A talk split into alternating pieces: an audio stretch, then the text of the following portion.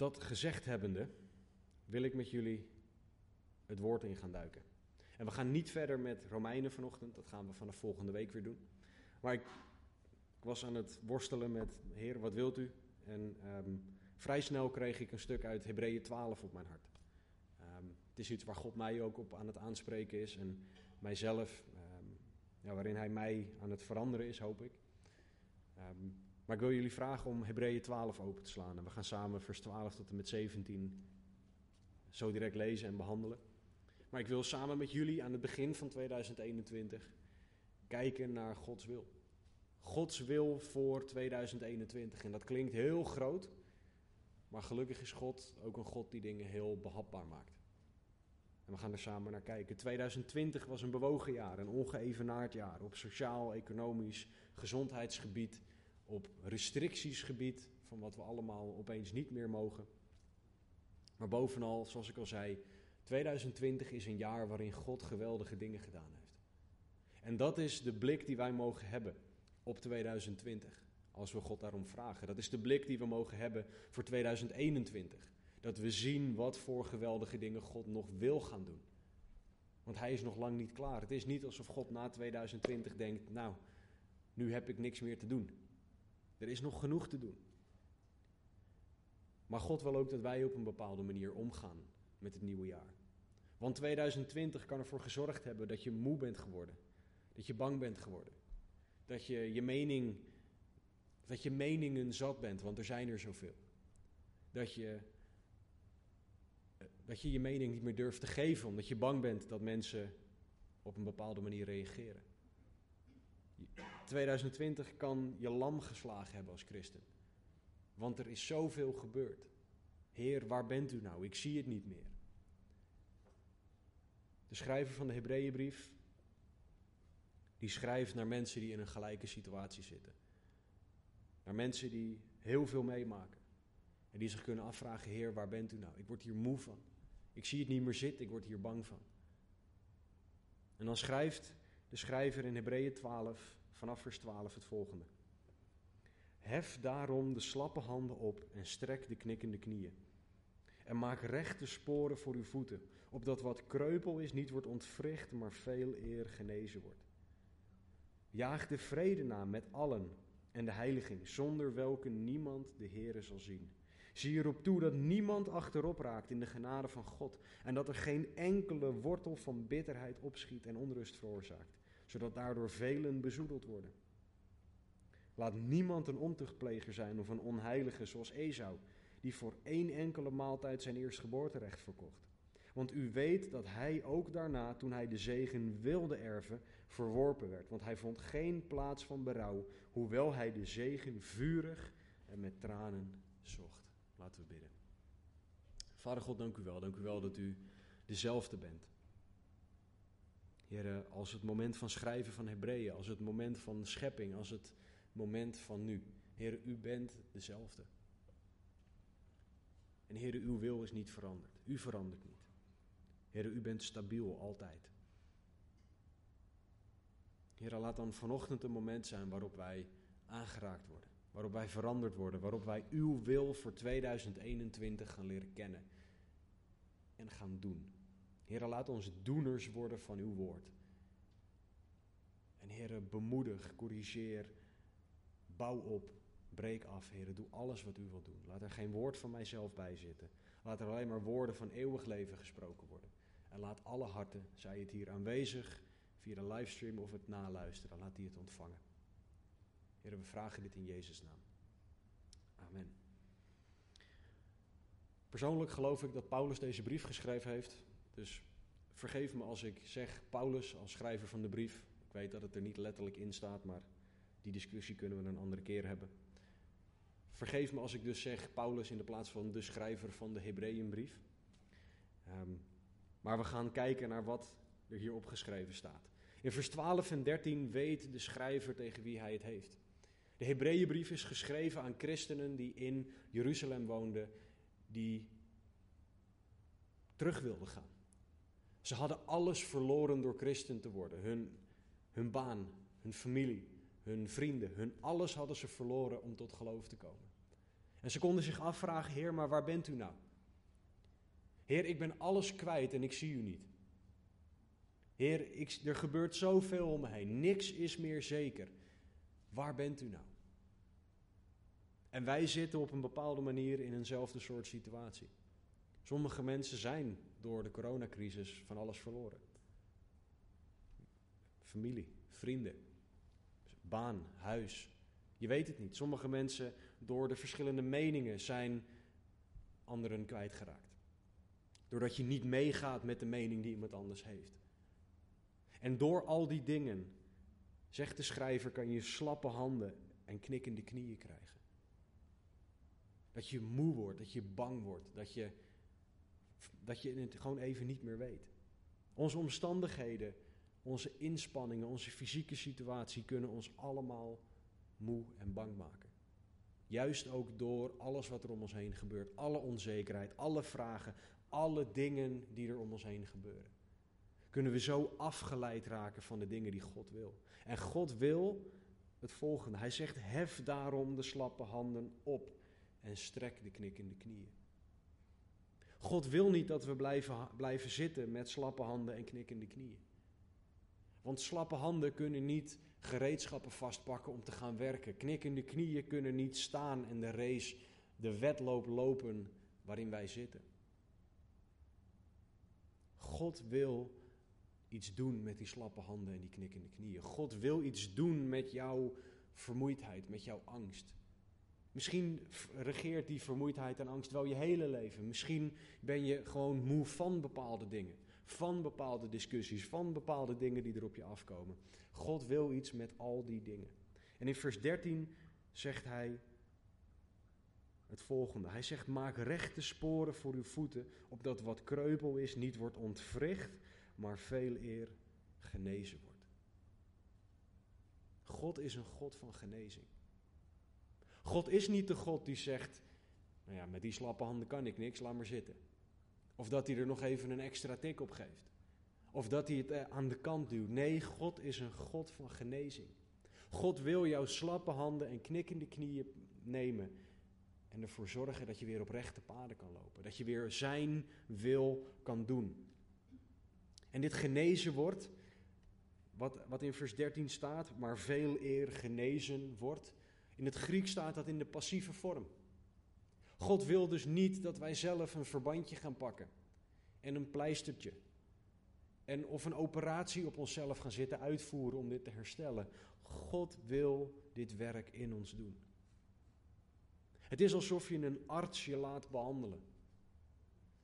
Maar daar zit de crux ook in. Je moet je ook wel laten behandelen. En je moet laten vaststellen door de arts wat er aan de hand is.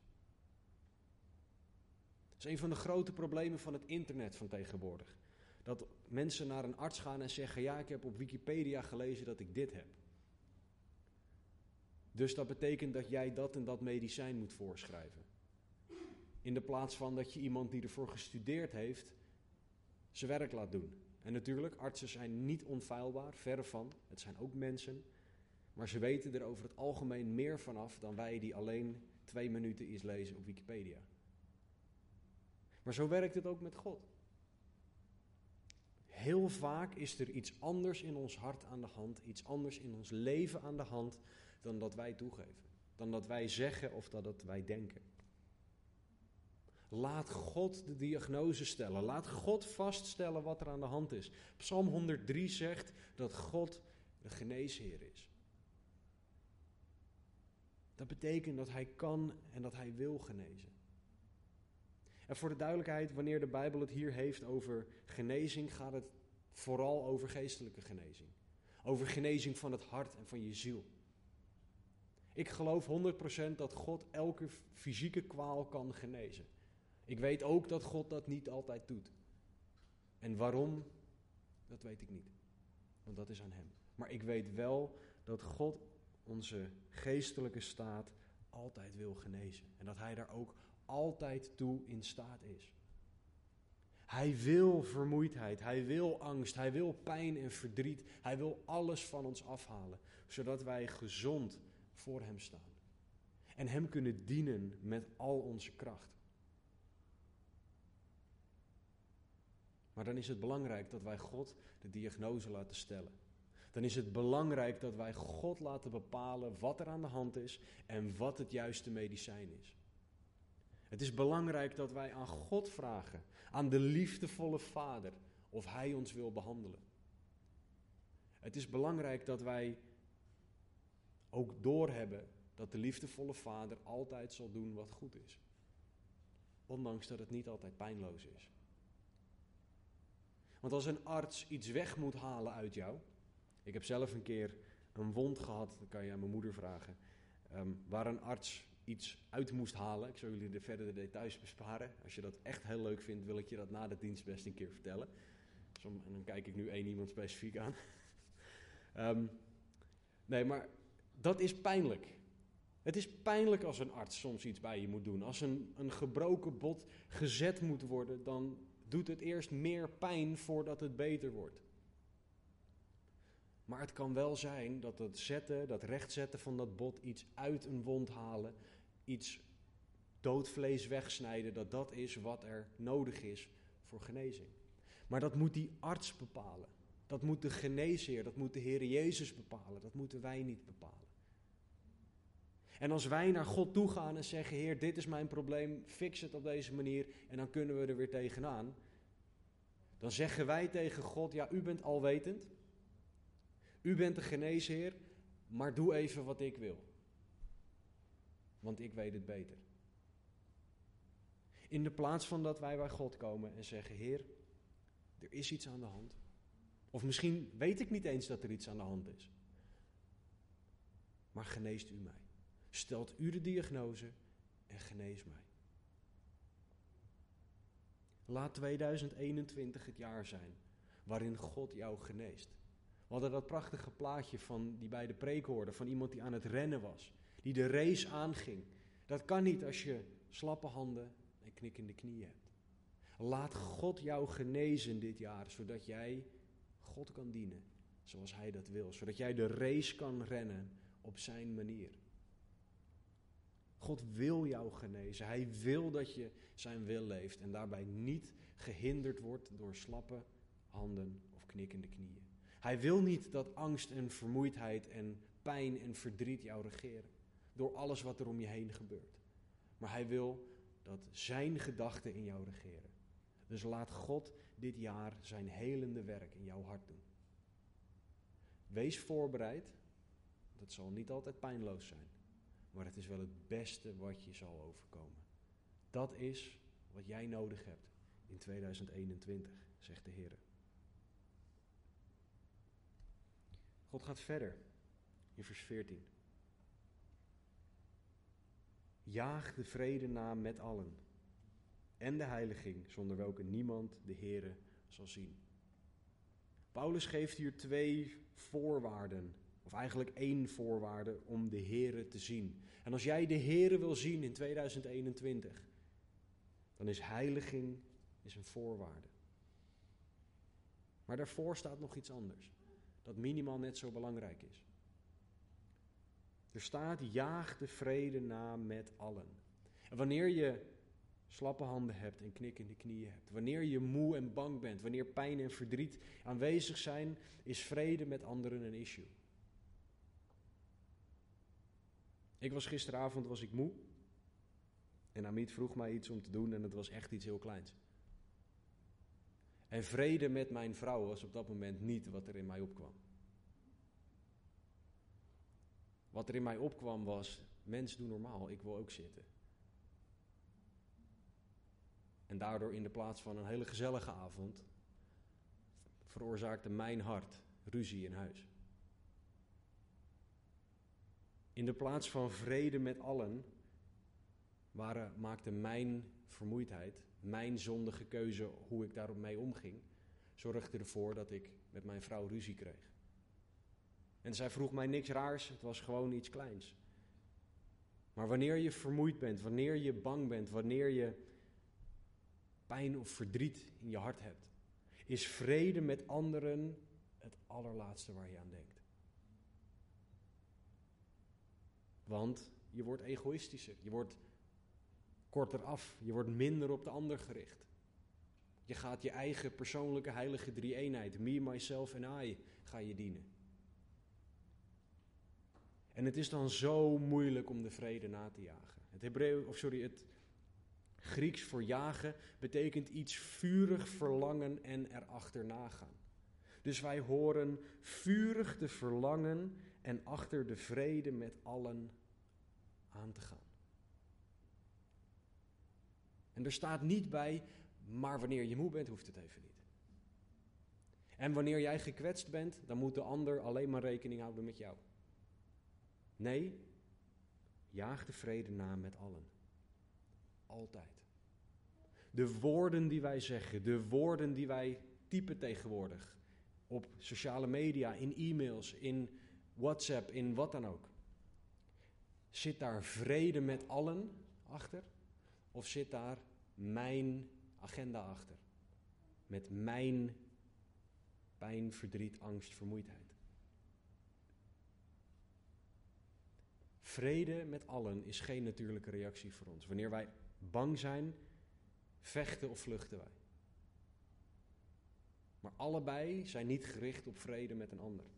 Wanneer je moe bent, word je over het algemeen meer op jezelf gericht. Word je stiller, word je minder actief om de ander te dienen. En dan ga je zondig reageren.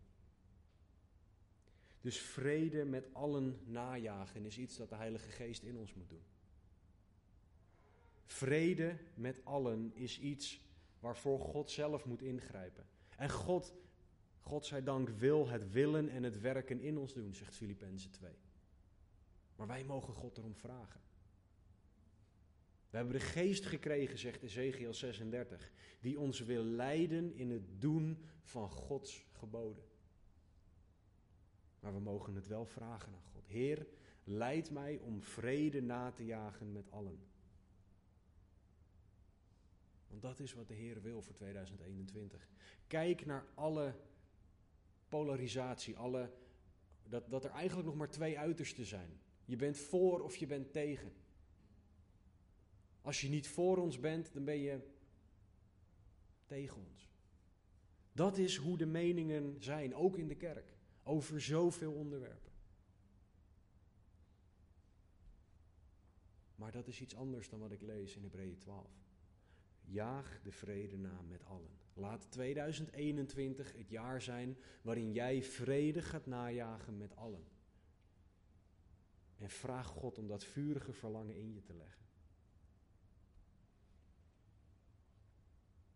Iets anders dat moeilijk wordt wanneer wij slappe handen en knikkende knieën hebben, is het volgende. En de heiliging, vers 14, zonder welke niemand de Heere zal zien. Als jij de Heere wil zien, is heiliging belangrijk. En waarom is heiliging belangrijk? 1 Samuel 2 vers 2. Er is niemand zo heilig als de Heere, want er is niemand buiten u. Er is geen rotsteen als onze God. Heilig is een woord dat alleen gebruikt wordt om God zelf te omschrijven. Al het andere dat heilig genoemd wordt, is iets wat door God heilig gemaakt is. Heilig is niet iets wat wij vanuit onszelf zijn. Maar dit is wel iets wat wij moeten najagen. Heiliging betekent meer op Jezus gaan lijken.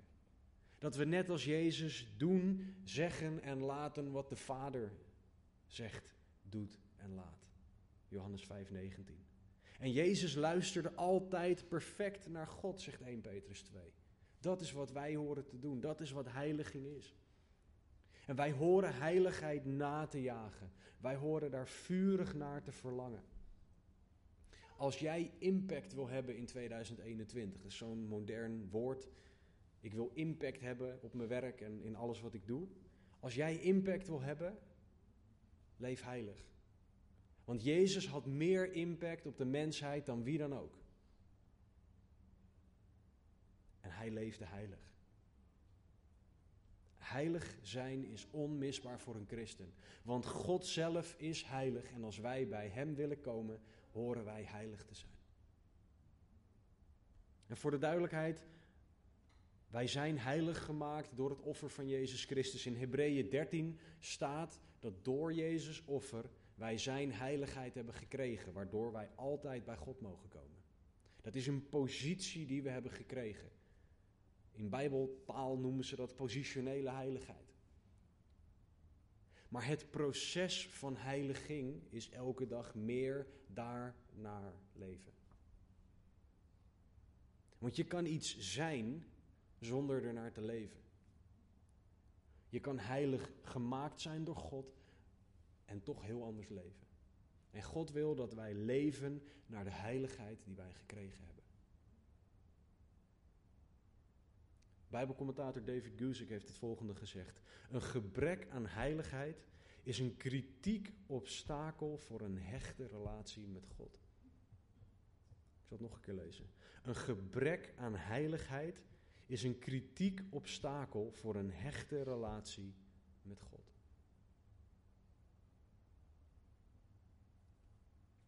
Wanneer jij moe bent, wanneer jij bang bent, wanneer pijn en verdriet en vragen jou regeren, dan is heilig leven het laatste waar je aan denkt. Dan is heilig leven naar Gods wil het laatste waar je mee bezig bent. Maar toch moet het eerste zijn waar je mee bezig bent. Toch moet dat iets zijn waar jij God om vraagt. Waarvoor jij het uitroept naar God en zegt, Heere, doe dit in mij. Gods liefdevolle oproep aan jou is leef heilig in 2021. Want in heiligheid, in heilig leven is waar jij je God het meeste zal ervaren, zal horen en zal zien. 1 Petrus 1, vers 15 en 16 zeggen het volgende. Zoals hij die u geroepen heeft heilig is, wordt zo ook zelf heilig in heel uw levenswandel. Want er staat geschreven, wees heilig, want ik ben heilig. Petrus die citeert hier Leviticus. Maar hij zegt iets belangrijks. Word heilig in heel uw levenswandel. Niet in details, niet in een deel, niet in alles behalve. Nee, in heel uw levenswandel. Dat is waar God wil dat wij heilig zijn. In alles dat we doen. Dus laat 2021 het jaar zijn waarin heilig leven prioriteit krijgt voor jou. Waarin heilig leven iets is wat jij gaat najagen en vurig naar verlangt. En heilig leven betekent dat je sommige dingen niet meer gaat doen. Omdat je gaat inzien dat dat niet heilig is. Heilig leven betekent dat je sommige dingen wel gaat doen, omdat je inziet dat dat wel heilig is. Heilig leven betekent dat je prioriteiten gaan veranderen.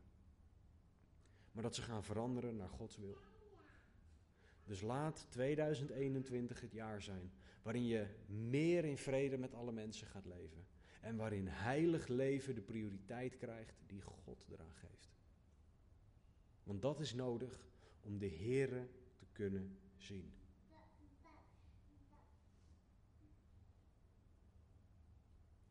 In vers 15 tot en met 17 gaat de schrijver verder. Hij gaat ons 3 gevolgen geven van vermoeid en bang zijn. Van geregeerd worden door pijn en verdriet in de plaats van geregeerd worden door God. In vers 15 heeft hij het over achterop raken in genade. Hij heeft het daarna over bitterheid. En in vers 16 en 17 gaat hij het hebben over geen ontuchtpleger zijn. Deze 3 dingen kunnen gevolgen zijn gevolgen van slappe handen, knikkende knieën. Van angst, van verdriet, van vermoeidheid, van pijn. En de schrijver wil, God zelf wil, dat wij het volgende doen. Hij zegt, zie erop toe. Zie erop toe betekent dat je hierin elkaar helpt. Zie erop toe betekent dat je iemand niet aan zijn lot overlaat. Maar dat je de ander helpt. En ondersteunt en waar nodig bemoedigt en corrigeert. Wij horen elkaar in liefde hierbij te helpen. Wij hebben het nodig dat we dit bij elkaar doen. Dat we bij elkaar erop toezien dat deze dingen niet in ons leven gebeuren en voorkomen. We hebben het nodig om geholpen te worden. En we hebben het nodig om hier bij elkaar in liefde op God te wijzen. Laten we lezen, vers 15. Zie hierop toe dat niemand achterop raakt in de genade van God en dat er geen enkele wortel van bitterheid opschiet en onrust veroorzaakt, zodat daardoor velen bezoedeld worden. Het eerste punt is dat we erop toe moeten zien dat niemand achterop raakt in de genade. In de grondtekst betekent dat niet terugvallen vanuit genade. Niet achterop raken bij wat genade aan het onderwijzen is. En Gods genade laat je zien dat je zijn goedheid niet verdient, dat je zijn liefde niet waard bent, maar dat je het toch ontvangt. Dat je toch zijn liefde en zijn goedheid elke dag ontvangt. En Gods genade zet je daarbij aan tot dankbaarheid.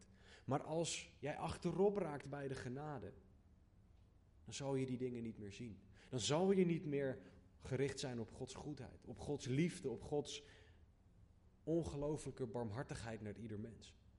Maar dan word jij oordelend. En dan ga jij harde woorden spreken. En dan draait het opeens om jou in de plaats van om de ander. Achterop raken in de genade betekent dat je niet meer op de ander, maar op jezelf gericht bent. Ik heb tijd voor mij nodig. En dan heb ik niks tegen hobby's, niks tegen slapen, tegen sporten, tegen allerlei dingen die goed zijn voor je lichaam. Maar als dat de boventoon voert, boven wat het woord zegt, wat we richting God en de ander moeten doen, dan is het een probleem. Achterop raken in genade is wegvallen vanuit genade. En een onderdeel van genade is dat jij dezelfde genade aan een ander uitdeelt als dat je zelf hebt ontvangen. Wat betekent dat de ander net zoveel genade verdient als dat jij een zondaar bent en meer.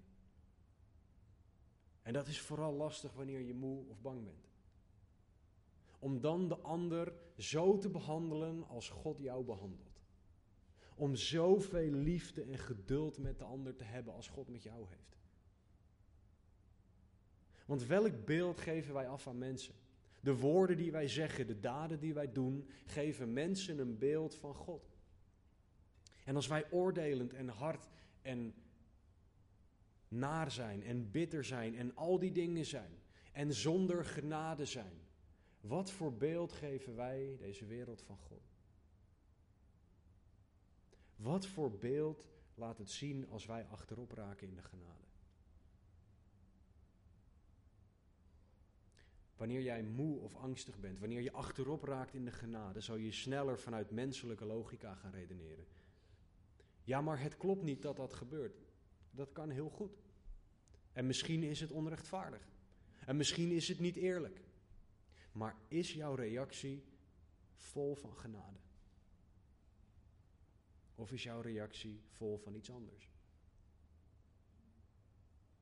God wil dat wij niet geregeerd worden door emoties en gevoel, ondanks dat die een grote plek en een belangrijke plek hebben. Maar hij wil dat wij geregeerd worden door genade. Dat al onze reacties geregeerd worden door genade. En de grootste tegenhanger van genade is wettisch denken. Oftewel, hou je aan de regels en krijgen wat je verdient doordat je je aan de regels houdt. Dat is de grootste tegenhanger van genade. Want genade is iets wel krijgen dat je niet verdient. En wettisch denken is, je krijgt wat je verdient op basis van wat je doet. Dus als jij iets doms doet, staat er iets doms tegenover. Als jij iets liefs doet, staat er iets liefs tegenover. En God zegt, zo werk ik niet. Want ja, God is niet blij met zonde. Ja, God is niet, zal zonde, zal hij corrigeren en straffen. Maar wij mogen altijd een beroep doen op zijn genade, die groter is dan. Genade vergeeft wettisch denken niet, want jij hebt mij pijn gedaan. En dat betekent dat daar iets tegenover staat. Genade is bereid om verder te gaan na gekwetst te zijn. Wettisch denken blijft hangen, want ik ben gekwetst. De volgende keer zal ik niet nog een keer met ditzelfde laten gebeuren. Genade toont liefde waar het onmogelijk lijkt. Wettisch denken wil een oordeel. Dit is gebeurd, daar staat dat tegenover. En pas wanneer dat gebeurd is, kan ik verder. En eigenlijk blijf ik daarna ook nog hangen.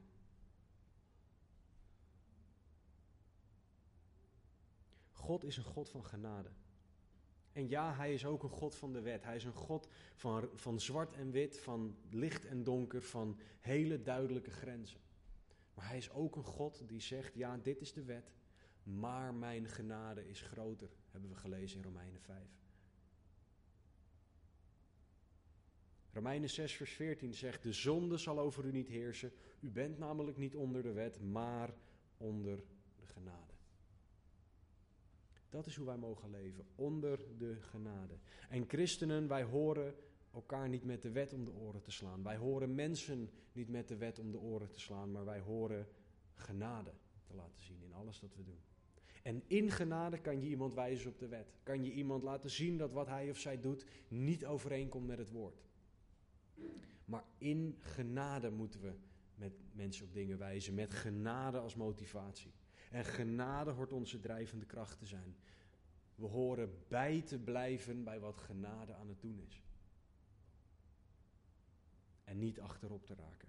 En daar horen we bij elkaar op te letten. Niet met een vergrootglas kijkend wanneer iemand een fout maakt, want dat is niet genadig. Maar als God je laat zien dat er iets aan de hand is, genadig daarmee aan de slag gaan. Genadig naar de ander toe gaan en bidden. Samen het woord openen. Samen de Heere zoeken. Hoe anders gaat 2021 zijn als wij God vragen om zijn genade bij te benen. Om zijn genade bij te blijven. Ondanks dat je misschien een keer moe en bang en gekwetst bent. Maar genade bijblijven. Genade bijbenen. Dat is Gods wil voor 2021.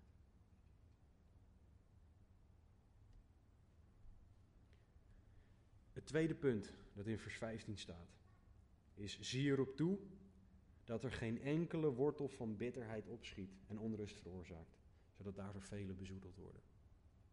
Bitterheid maakt zo vreselijk veel kapot. David Guzik heeft bitterheid, of ik heb hem het zo een keer horen omschrijven, als zelf vergif drinken en hopen dat de ander doodgaat. Dat is wat bitterheid is. Bitterheid maakt zoveel kapot en het zou zo geweldig zijn als bitterheid alleen bij jezelf bleef. Want dat is al ernstig genoeg, maar bitterheid veroorzaakt onrust en bezoedelt velen, zegt vers 15. Als iemand bitterheid in zich heeft, een wortel van bitterheid, dan gaat dat vruchten dragen. De beeldspraak is heel duidelijk. Een wortel produceert een plant produceert vruchten en vruchten worden geplukt. Als er een wortel van bitterheid is, het is net onkruid, dan gaat het heel hard omhoog en is het wijd verspreid. Want je begint met boos zijn over dat ene dingetje en opeens ben je boos en bitter over alles. En dat is niet Gods weg. Als er één iemand is die een hoop is aangedaan, dan is het God. Elke zonde is uiteindelijk tegen God en God is niet bitter. God is niet bitter over wat er allemaal gebeurt. God is genadig. En wij moeten er bij elkaar op toezien dat bitterheid zich niet gaat ontwikkelen. Dat bitterheid geen ruimte krijgt in ons. Wij moeten erop toezien dat genade regeert. Want het kan best zijn dat jij gekwetst bent, dat jij pijn hebt en dat jou echt iets is aangedaan. Dat kan, daar kan ik niks aan afdoen. Je pijn kan 100% terecht zijn. Maar jouw reactie is wat belangrijk is. Als jouw reactie bitterheid is, dan is jouw reactie niet gerechtvaardigd. Je mag met je pijn en je verdriet en je vragen naar de Heere toe gaan. En zijn liefde laten regeren. Zijn vrucht uit jouw leven laten voorkomen. De vrucht van de geest is liefde. Is niet bitterheid. God wil ons in onze pijn tegemoetkomen. Hij wil die pijn van ons afnemen en ons zijn vrede geven. Zodat we in zijn genade door kunnen gaan. Maar wij moeten erop toezien, bij elkaar, dat de bitterheid geen wortel krijgt. Want als je dat ziet, dat maakt zoveel kapot. Spreek de ander daarin liefde op aan. 2020 was een jaar van verdeeldheid. Als ik gewoon om me heen kijk, en bedoel ik niet per se hier binnen de kerk, want godzijdank zie ik dat hier niet. Maar in 2020 was verdeeldheid de norm. Je bent voor of je bent tegen.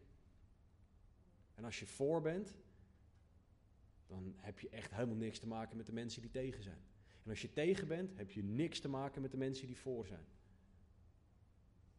Dat is de trend die we zien in 2020, of gezien hebben, sorry.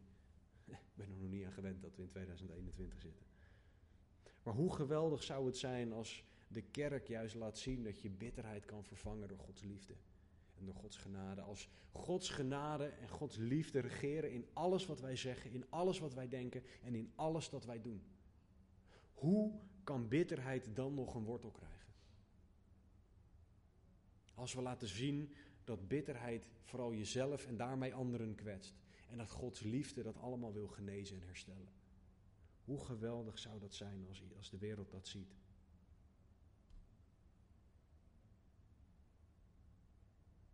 Vers 16 en 17 zijn het derde punt van wat vermoeidheid en angst en pijn en verdriet veroorzaken. Laat niemand een ontuchtpleger zijn of een onheilige zoals Esau, die voor één enkele maaltijd zijn eerstgeboorterecht verkocht. Want u weet dat hij ook daarna, toen hij de zegen wilde erven, verworpen werd. Want hij vond geen plaats van berouw, hoewel hij de zegen vurig en met tranen zocht. Nou, het woord ontuchtpleger betekent over het algemeen in het woord seksuele zonde. Overspel, het betekent alles wat we maar met seksuele zonde kunnen bedenken. Maar in de context van Hebreeën 12 en in de context van Esau lijkt het op iets anders te wijzen. Want in Genesis 25 tot en met 27, waarin Esau voorkomt, lezen we niks over seksuele zonde van Esau. Kan het dit alsnog betekenen? Zeker weten, want God heeft bewust voor dit woord gekozen in de grondtekst. Maar vanuit de context geredeneerd zien we dat hij iets anders verkeerd deed. Dat hij lust had, maar een ander soort lust dan seksuele lust. In Genesis 25 zien we dat Esau de eerstgeborene was. En in die tijd was de eerstgeborene, dat was een geweldige positie. Daarbij kreeg jij meer dan je broertjes en of zusjes. Als jij de eerstgeborene was, dan kreeg jij volgens mij ongeveer de helft en de rest mocht de rest verdelen. Dus je had het echt heel, heel goed. Je kreeg in ieder geval veel meer dan de rest. Maar Esau verkocht dat eerstgeborenrecht. En waarom? Hij had honger. Hij had honger. En daarom verkocht hij voor een bak linzensoep zijn eerstgeborenrecht. Ik heb dat geprobeerd bij mijn oudere broer. Het is niet gelukt om zijn eerstgeboorterecht te kopen. Er wacht nog steeds een bak linzensoep op hem, maar ja, tot nu toe wilde hij hem niet. Dus mijn oudere broer heeft een verstandigere keuze gemaakt dan Esau. Want Esau die verkocht zijn eerstgeboorterecht voor eten. Zijn lust naar eten nam de overhand boven Gods zegen. Want God had hem gezegend. Hij was de eerstgeborene. En hij had zoiets van, maakt het uit, ik heb honger, ik wil eten, voedsel. Ah, zo'n echte oerman zo. Sorry, maak ik...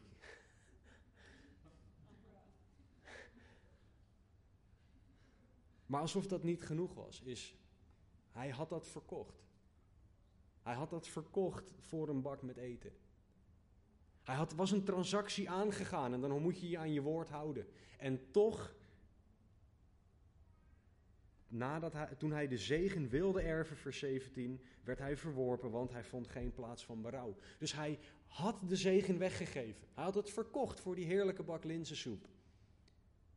En toen dacht hij, het is nu tijd voor de zegen, ik ga weer op mijn eerstgeboortestoel zitten. Dus hij was ook niet eens trouw aan wat hij gezegd had. Zijn lust naar macht, land, positie, heersen over zijn broertje, al die dingen nam de overhand. Dus bij Esau was zijn overspel iets richting God. God had hem gezegend met het eerstgeborenrecht. En hij gooide het weg voor een bak eten. Hij had daarna zijn woord gegeven. En zijn lust naar macht en land en andere dingen nam de overhand. En daardoor respecteerde hij ook niet het verbond dat hij uiteindelijk voor God gesloten had. Met zijn broertje over een bak linzensoep. Esau was onheilig, oftewel hij had geen ontzag voor God. Hij wilde zijn eigen ding doen op zijn tijd en op zijn manier. Hij geloofde wel in God, maar op zijn manier. Dat is een beetje het idee. En zo vaak zijn wij christenen ook zo. Wij krijgen zoveel zegeningen van God, maar we gooien die weg bij het eerste de beste verlangen dat we tegenkomen. Ja, Heer, u hebt mij wel gezegend met, maar ik zie nu dit en daar loop ik achteraan. Een voorbeeld is mannen die getrouwd zijn. Die een geweldig gezinsleven hebben. En die een andere vrouw zien en daarmee weglopen. Of daarmee een, zoals ze dat oneerbiedig noemen, avontuurtje hebben. Oftewel gewoon overspel plegen. En dat geldt ook voor vrouwen ten opzichte van mannen. Dat geldt voor stelen. Dat geldt voor je belasting verkeerd invullen. Want ja, de Belastingdienst doet er toch niks goeds mee. Dus waarom zou ik ze dat geven wat ik ze eigenlijk verschuldigd ben? Ondanks dat God zegt dat ik eerlijk moet zijn. Dit is een groot probleem voor de kerk. Want we vergooien ons getuigenis hiermee. Wij vergooien elke vorm van geloofwaardigheid hiermee. En dat allemaal voor een klein pleziertje, iets heel korts en iets kleins ten opzichte van de eeuwigheid.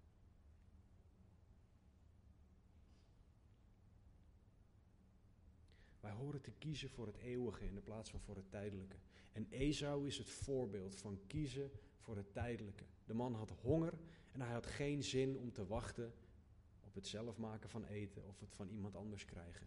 Dus verkocht hij zijn eerstgeboorterecht voor een bak soep. God wil dat wij hierin bij elkaar opletten. Dat wij Gods zegeningen op waarde schatten en daarmee elkaar helpen om onze ogen op God gericht te houden. Wij mogen op God zien, het uitroepen naar God en om hulp vragen. 2 Korinthe 4, vers 16 tot en met 18 zegt het volgende. Daarom verliezen wij de moed niet, integendeel, ook al vergaat onze uiterlijke mens, toch wordt de innerlijke mens van dag tot dag vernieuwd. Want onze lichte verdrukking die van korte duur is, brengt in ons een alles overtreffend, eeuwig gewicht van heerlijkheid teweeg. Wij houden onze ogen immers niet gericht op de dingen die men ziet, die bak linzensoep, maar op de dingen die men niet ziet, dat eerstgeboorterecht. En voor ons is dat Jezus Christus. Want de dingen die men ziet zijn tijdelijk, maar de dingen die men niet ziet zijn eeuwig. Ben jij gericht op de dingen die eeuwig zijn? Ben jij gericht op de dingen die God jou geeft? Of ben jij gericht op dat ene ding wat jij hier op aarde moet en zal hebben? God zegt dat de enige manier om niet af te glijden van zijn zegeningen, om zijn zegeningen op waarde te schatten in 2021, Stan, daar heb je hem, 2021, is je ogen op God en op de eeuwigheid gericht houden. En dat kan alleen door de leiding van de Heilige Geest. Als jij de Heilige Geest jou laat leiden in het doen van de wil van God. Als jij afhankelijk bent van God, maar dat moet jij willen. Het is hetzelfde als behandeld worden door een arts. Als jij zegt, arts, behandel me, en je loopt daarna weg, dan kan die arts doen wat hij wil, maar helpen kan die niet. Als jij aan God vraagt, Heer, leid mij om gericht te zijn op u, en daarna ren jij zelf weg om gericht te zijn op wat anders, dan verhinder jij God van doen wat goed voor jou is. Hoe anders gaat de kerk zijn? Hoe anders ga jij zijn? Als jij je ogen in 2021 gericht houdt op God. Gods wil voor jouw leven. Gods wil voor de kerk. Is dat we erop toezien dat niemand achterop raakt in de genade. Dat er geen enkele wortel van bitterheid opschiet. En dat niemand een ontuchtpleger zal zijn of een onheilige. Oftewel dat we Gods zegeningen op waarde schatten. We staan aan het begin van het nieuwe jaar. De vraag is of jij in 2021 geregeerd wordt door God of door die slappe handen en die knikkende knieën. Door vermoeidheid, door angst, door pijn, door verdriet, door wat dan ook. Christen, laat 2021 het jaar zijn waarin God voor 100% regeert. Waarin jij God voor 100% gaat navolgen, ongeacht de kosten. Laat 2021 het jaar zijn waarin jij gericht bent op die alles overtreffende eeuwige gewicht van heerlijkheid, oftewel de eeuwigheid. 2 Korinthe 4. Want als dat je perspectief is, juist wanneer je moe of bang bent, dan zal je reageren naar Gods wil. Dan zal je handelen naar Gods wil. Dan zal je heilig zijn. En dan zal je daarmee de Heere kunnen zien. Dus wees bemoedigd. Klinkt misschien raar, maar wees bemoedigd, want God geneest. Ja, je kan vermoeid of belast zijn, maar God geneest. Ja, je kan pijn hebben, maar God geneest. God wil jou heiligen, want ja, je kan het niet zelf. Ik kan het ook niet. Maar God wil het werk doen in ons. God wil je genade blijven geven. God wil je bijhalen bij het werk van genade. God wil die bitterheid weghalen. Hij wil dat jij geen ontuchtpleger bent en zijn zegeningen ziet voor wat ze zijn. God wil je daarin helpen, maar jij mag het hem vragen. En laat vanochtend daar een start voor zijn. Als jij nog niet gelooft, weet dat God van je houdt. Weet dat God zijn zoon voor jou gaf. Om voor jouw zonde te sterven. Voor jouw zonde op te staan. Alles dat jij doet dat niet perfect is, naar Gods standaard is zonde. En verdient straf. En dat is de straf die Jezus heeft gedragen. Dus als jij nog niet gelooft, geloof in Jezus als zoon van God. Vraag om vergeving en je bent gered. Christen, we vieren vanochtend Heilig Avondmaal. Wat betekent dat we vieren dat Jezus voor onze zonde is gestorven en opgestaan. En dat is voor iedereen die gelooft in Jezus als Zoon van God. We doen hierbij niet aan lidmaatschap of elke andere voorwaarde. Het is tussen jou en God of jij gelooft. En als jij gelooft, mag je deelnemen aan het avondmaal. Maar vraag God om deze dingen in jou te doen waar we vanochtend naar gekeken hebben uit Hebreeën 12. Vraag God om jou te veranderen, om jou te leiden, om jou te heiligen, om jou te genezen. Laat God de diagnose stellen van wat er mogelijk aan de hand is, zodat hij je kan genezen op zijn manier. Het aanbiddingsteam zal zo naar voren komen, nadat ik gebeden heb. En dan wil ik nog een stuk met jullie uit 1 Korinthe 11 lezen, zodat we gericht zijn op het avondmaal. Neem dan van het avondmaal op jouw moment. En laten we daarna samen gewoon ook de Heer aanbidden. Vader God, dank u wel voor uw woord. Dank u wel, Heer, dat u goed bent en trouw. Dank u wel, Heer, dat we mogen genieten van alle zegeningen die u geeft. Heer, dank u wel voor het feit dat u goed bent. En trouw en barmhartig en genadig, Heer. En dat u met ons aan de slag gaat, ook in dit nieuwe jaar.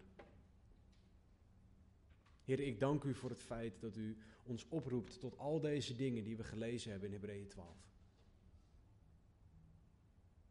En dat u ook degene bent die het werk in ons wilt doen. Maar Heere, maak ons bereid. Open onze ogen voor wat er nodig is. Stel de diagnose, Heere, voor wat er moet gebeuren in onze harten. Dus Heere, iedereen die hier zit, meeluistert, meekijkt. Heere, toon hen uzelf. Breng mensen tot geloof ook op dit moment. En Heer, we bidden dat u wonderen zal doen. Heer Jezus, we danken u, we loven en prijzen uw naam voor het feit dat u voor onze zonde gestorven en opgestaan bent. Heere, dank u wel. Want ik heb van de Heere ontvangen, wat ik ook u heb overgeleverd, dat de Heere Jezus in de nacht waarin hij werd verraden, brood nam en nadat hij gedankt had, brak hij het en zei, neem, eet, dit is mijn lichaam, dat voor u gebroken wordt. Doe dat tot mijn gedachtenis. Evenzo nam hij ook de drinkbeker na het gebruiken van de maaltijd en zei, deze drinkbeker is het Nieuwe Testament in mijn bloed. Doe dat zo dikwijls als u die drinkt tot mijn gedachtenis. Want zo dikwijls als u dit brood eet en deze drinkbeker drinkt, verkondigt de dood van de Heere totdat hij komt. Dat is wat we willen doen, de dood van de Heere verkondigen.